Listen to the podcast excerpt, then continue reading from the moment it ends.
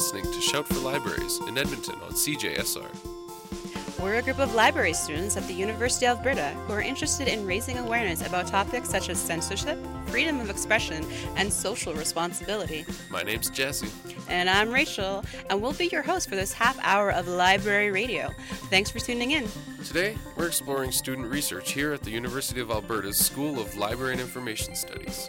First up, we have Celine Garneau Brennan and Larissa McLeod in conversation with Joanna Nemeth, a recent graduate from the School of Library and Information Studies, where she discusses the research she conducted as a student.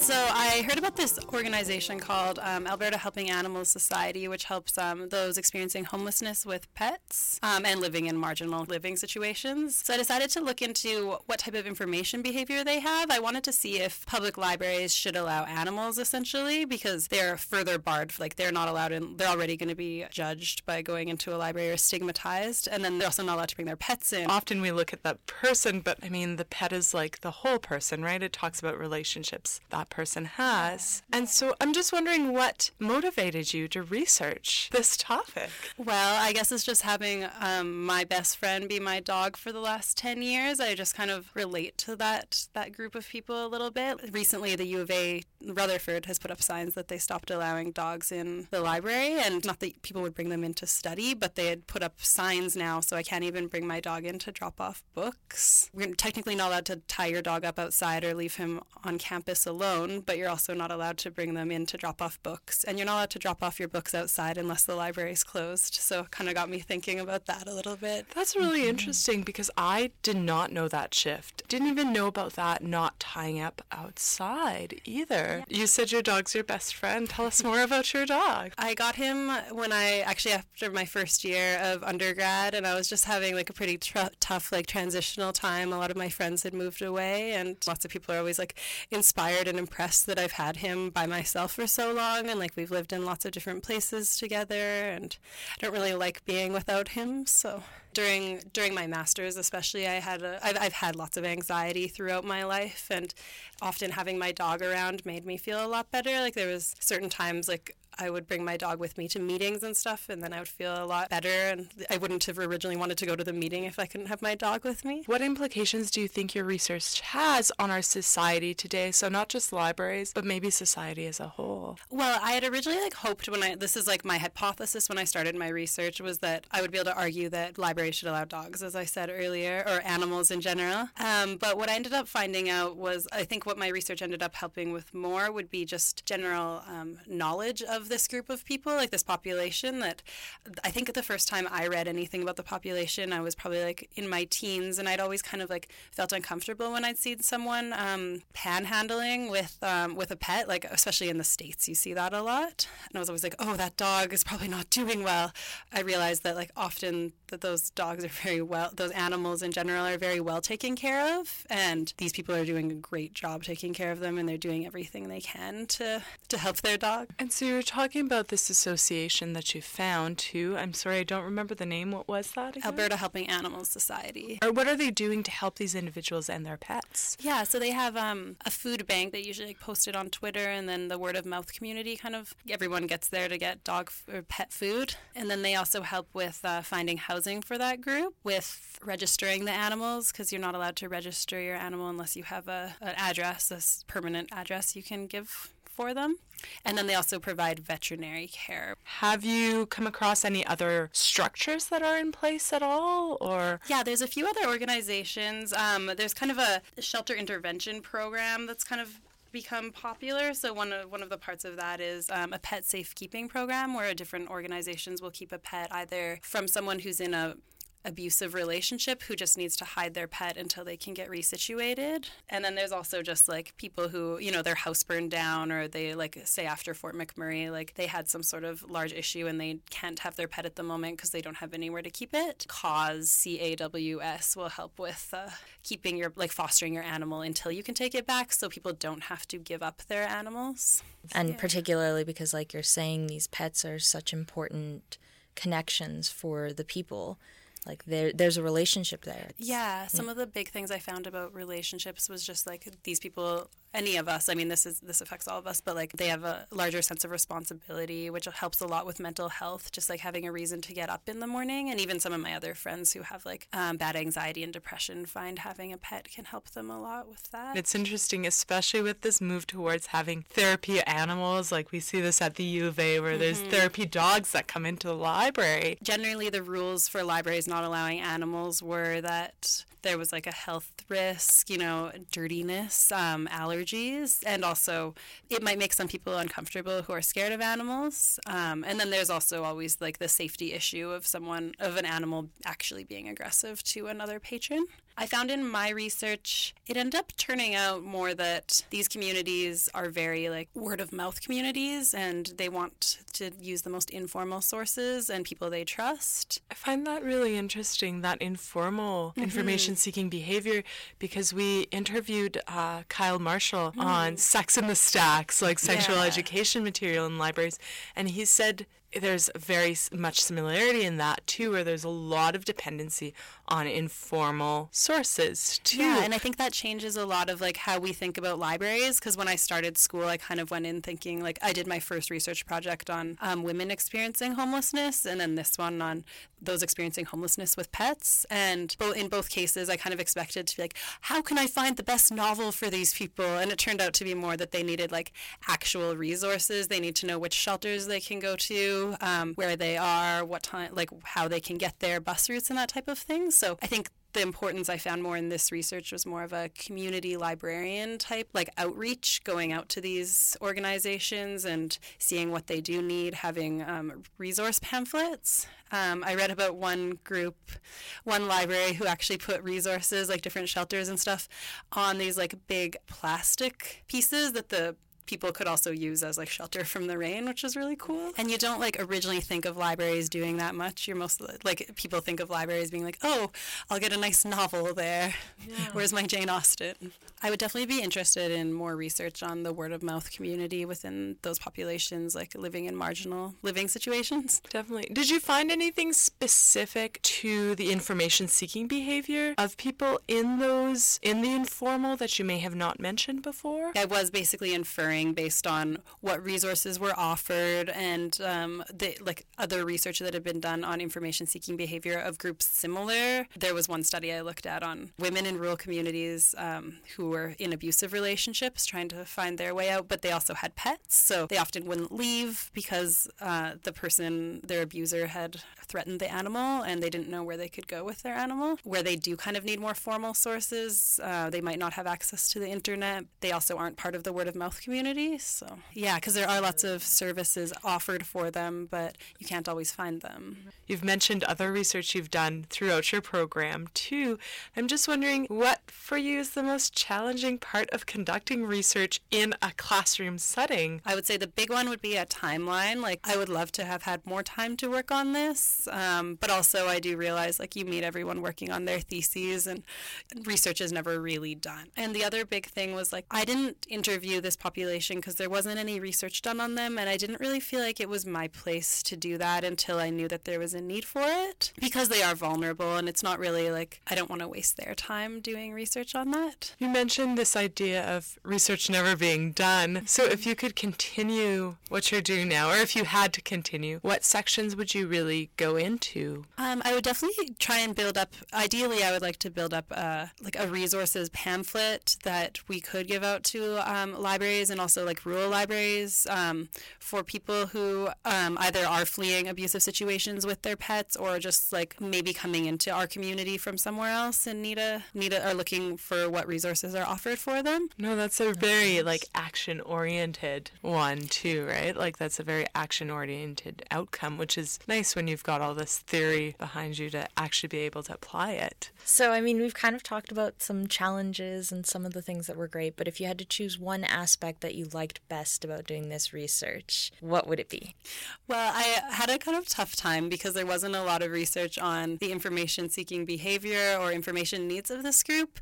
And so when I started the research over the summer, it was just, I just got to read about the population, which was just really fun. It was just kind of like so interesting. And I felt like it applied to a lot of like my feelings and it was all like very emotional. So that was basically just like background research on the population, but I really enjoyed that. So, out of curiosity, is there any particular biases that you've noticed that influence your researching process? Um, well, as I said, going like at the beginning, it seems it seems pretty obvious that I am quite biased towards people who own animals, um, and I obviously very really like animals. So I did go into the research. I was planning to argue for allowing pets in libraries, and as it turned out, that wasn't really what this research needed. So I'm wondering too, because I know that the way I'm goal oriented, sometimes it's really tough to reconcile that change of plans. So, how did you deal with that, like dissonance and that evolution of your project? well, luckily, I think Tammy, our professor, was just amazing because I was like very stressed out when I started to realize this was going in a different direction. And I went and talked to her, and she was just like so calm. And she was like, Oh, this is totally normal. I'm really excited that you found different things. So, I felt quite a bit better after that and I was still quite nervous going into our poster session. But after I felt like I was a little bit more confirmed and I was able to talk about the research more during the poster session, I felt quite a bit more confident then as well. Looking forward, uh, now that you've graduated, you're looking into you know beginning your career. Are you hoping that you might be able to include some of this work and further work on similar groups? I mean, I would be very open to it. I feel like there isn't, I'm not sure that there's a lot of space for it in an academic sphere apart from like publications, but um, I do feel like it applies quite a bit to a public library sphere where I would definitely like, like, it's always good to incorporate other groups and not stigmatize. So.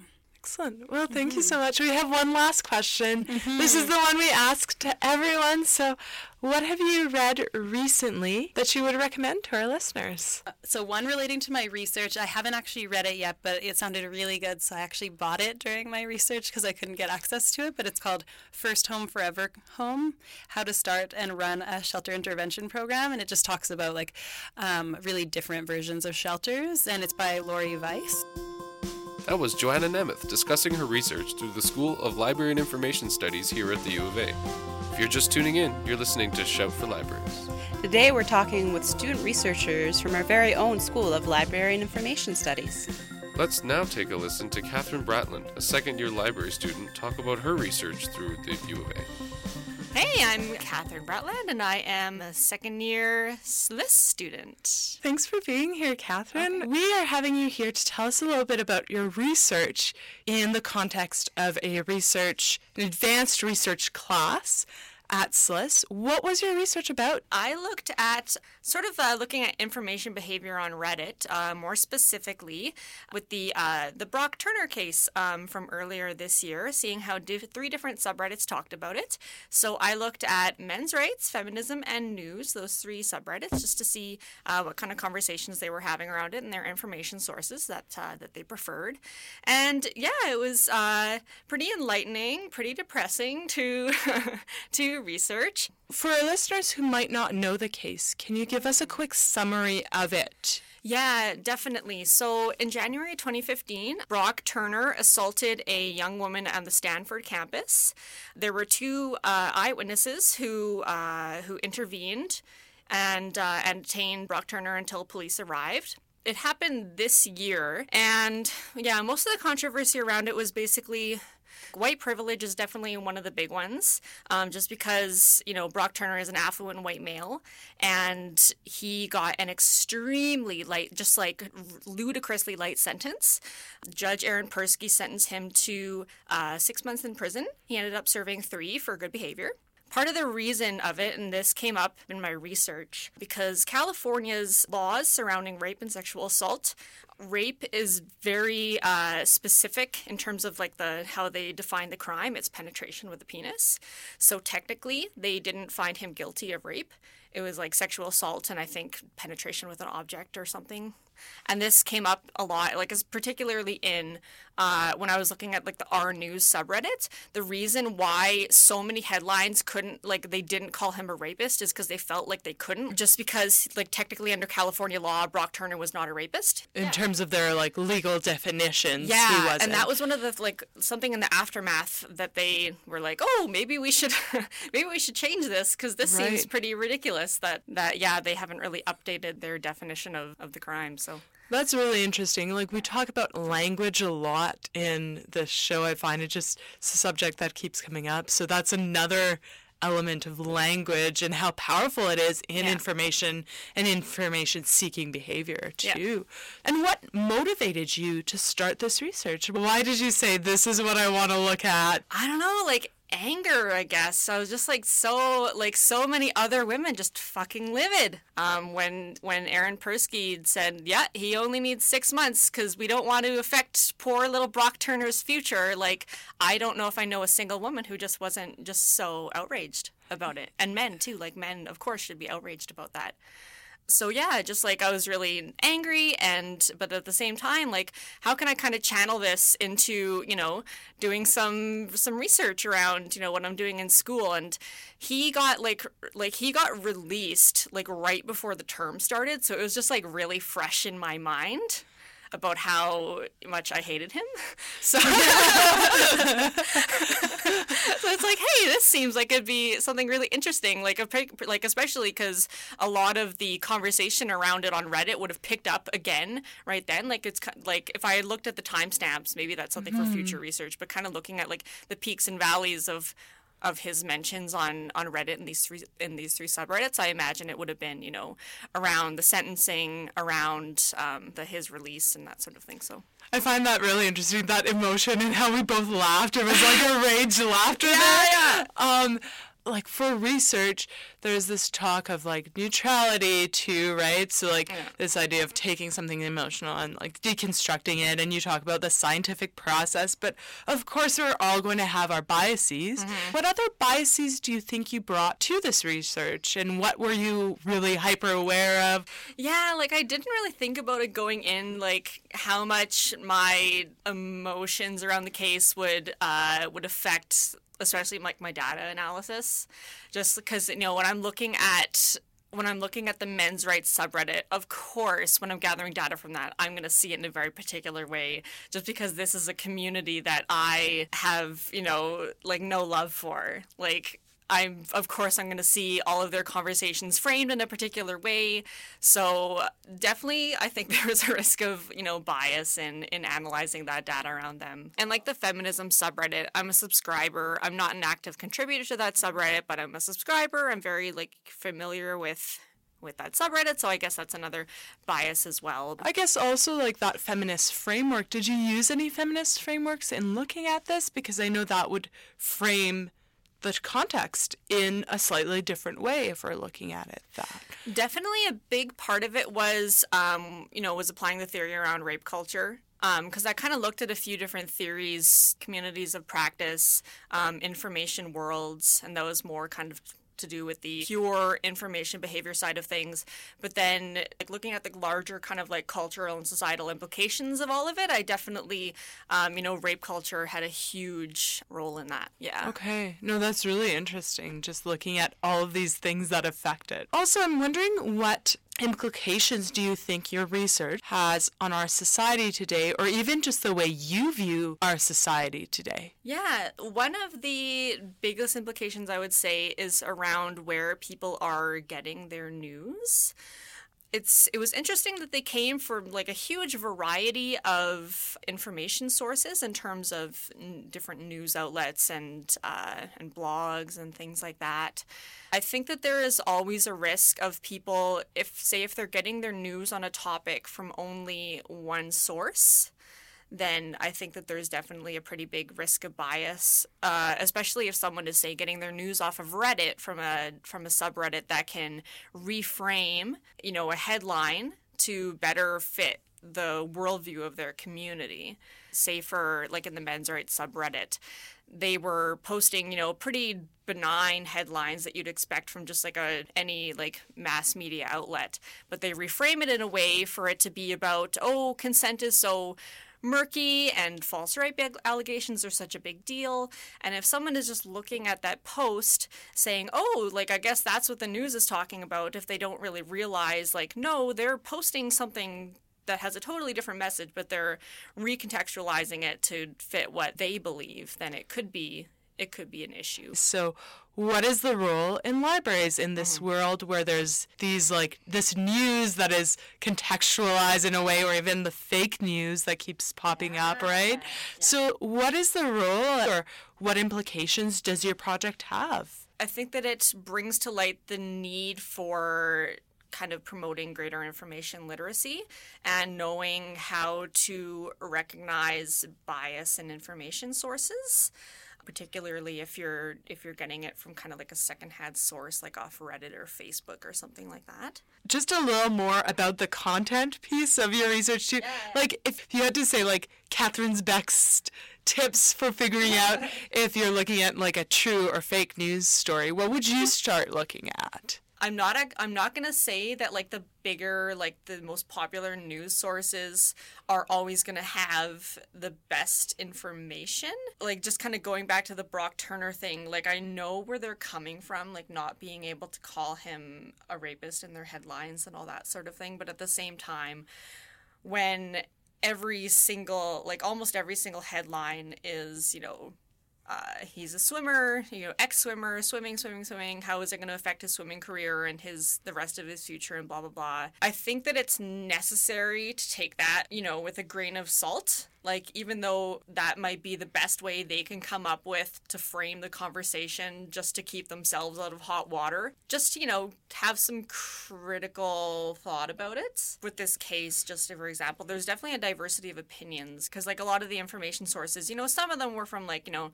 ABC, NBC, CNN, but on like men's rights and feminism, they're a lot more open in terms of, you know, their information preferences. Men's rights had a couple from, you know, there was from from like a libertarian blog and you can imagine how they're going to frame it. Whereas, um, you know, the feminist subreddit had something about an art project that uh, you know was dealing with the aftermath of the case and a petition to uh, like recall the judge from the bench and stuff like that. I want you to talk a little bit about the process too, like this meta discussion of like what is research for you, I guess. I'm just wondering what was the most challenging part about conducting this research, about your process in the context of doing this in a class? Like I'm very deadline motivated. So I found it really difficult to kind of keep myself on like a really good schedule throughout the term in terms of like completing the project. So yeah, that was probably the hardest thing was just kind of like keeping myself on a timeline that made sense and wasn't just like totally bonkers. What did you like best? What was best about doing this research? satisfying my curiosity of okay like how was this actually discussed by these communities because i had my assumptions of course but it was like okay well can i is there a way to kind of um, either confirm or sort of you know i don't know what's the opposite of confirm Reject? yeah, reject, like totally reject like, my reject. assumptions of of how this was actually talked about. Yeah, and it's definitely like it'd be super interesting to see how, you know, how someone else would analyze the data. Like, you know, if I asked a men's rights activist to analyze the data, you know, what what uh, conclusions would he come up with? Well, thank you so much for being here, Catherine. Oh, I've got one me. last question Yeah. for you two, and this is the very library question that we have. so, what have you read recently, either connected or not connected to the case you looked at, or your research or research in general, that you would recommend to our listeners? Asking for It by Kate Harding is uh, her book that she uh, that she put out last year, all about um, rape culture, mostly dealing with uh, with you know um, the states and Canada.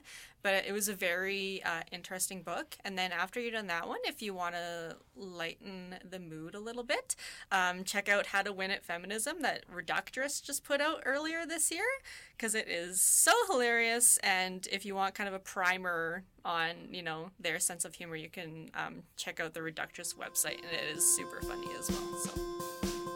This month, we're starting a new segment, a reference desk, where our team of crack librarians answers any questions you might have. In case you don't know, one of the core skills for librarians is reference services, where library staff help people find answers to burning questions or help point them to resources they're interested in. With me now is MLIS student Chris Joseph, who's found a question to start us off. Hi, Jesse. I ran across a question posted to Reddit just after Christmas, and I thought it would be a great one to tackle. This was posted by a user named Cargol1. I found this awesome looking clothing set from a store called Live Streetwear Company, but it seems like the price is too good to be true. Is it a scam? Has anyone used it and found it to be reliable? I'm trying to surprise my boyfriend with the outfit after Christmas and would appreciate any help. I like this question because it touches on something we all struggle with these days the whole I found a thing on the internet and I'm not sure if it's real. And in this case, since there may be money involved, it's good to be skeptical. So, what do we know about the website itself? Well, it's at livestreetwear.co, and at first glance, it looks totally legit. Yeah, it's a typical online shopping site. They have some nice photos, men's and women's clothing. It's all categorized. Seems pretty typical and up to date. I agree. But if you scratch the surface, you might have some more questions. So at the bottom of the site, it says they're powered by Shopify. Have you ever heard of a company called Squarespace? Yeah, yeah, I have. Uh, it's a service for creating websites. You sign up, pay a monthly fee, and you get easy tools and templates for creating a nice site. Exactly. Shopify does exactly the same thing, but it specializes in online stores. So this site looks really good, but since they use Shopify, it's probably based on a pre existing template. Now, that's not necessarily a bad thing, it's just evidence. The first real problem I find is actually on the bottom of the page. So, why there? Well, most sites put all of their fine print down at the bottom of the site. So it's a great place to start if you're trying to figure out how trustworthy a site is. It works for shopping sites, but it's also a great tip for online news sites and other sources you might be looking at. So, what did you see there? That's my first red flag. They have an about us link down there, and when you click it, you get a page with some Q&A, an email address, a Twitter account, but no phone number and no mailing address of any kind. So, if I order something from these folks and something goes wrong, I can't call them and I have no idea where they're located. Well, that's not necessarily a bad thing. Uh, not really, but the lack of a phone number is a little concerning. I mean, most major online shopping sites at least have a toll free number of some kind. Uh, but you're right, it's not enough. So the next question I would have is related to the reputation of the company. What are other people saying about them? Well, they have some reviews on their site. Yeah, but I don't trust those necessarily because they're not independent. I'd be interested in seeing what other people have said about the company, and here's where more red flags start to show up. Oh? Yeah. If you do a Google search, just a simple one for live streetwear reviews, you find their Facebook page, their Twitter account, but almost no mentions of the company from any other source but themselves. And there are links to their YouTube channel, and they've posted some videos, and the videos have low view counts, and a bunch of them have comments underneath saying that the site is a scam. Ouch. While we've been talking, I went to Reddit and searched for live streetwear there, just using their basic search bar. Yeah, Reddit's a great place to look. I mean, it's a huge online community of very opinionated people, and if anybody else has had an experience with live streetwear, they'll post it there for sure. I found an old discussion there about the company. Nothing screams scam, but there are a few comments saying that the merchandise is cheap replicas and not the real thing. So, where does this all leave us? I think the original poster was on the right track from the start. I mean, something made Cargol One think this seems too good to be true, and I think that's a good gut instinct. Uh, as for everything else, uh, the lack of contact information on the website, the lack of independent reviews for their products, uh, possible sale of knockoffs and replicas, and the lack of any real like digital trail for the company leads me to suggest that Cargol One should probably keep looking for a deal and not spend any money with live streetwear. Well, sounds like reasonable advice to me. And there we have it. If you have a different view on the trustworthiness of live streetwear, we'd love to hear about it. And if you think that this segment is interesting and want to submit a question for us to investigate, drop us a line. You can contact us on Facebook and Twitter at Shout for Libraries.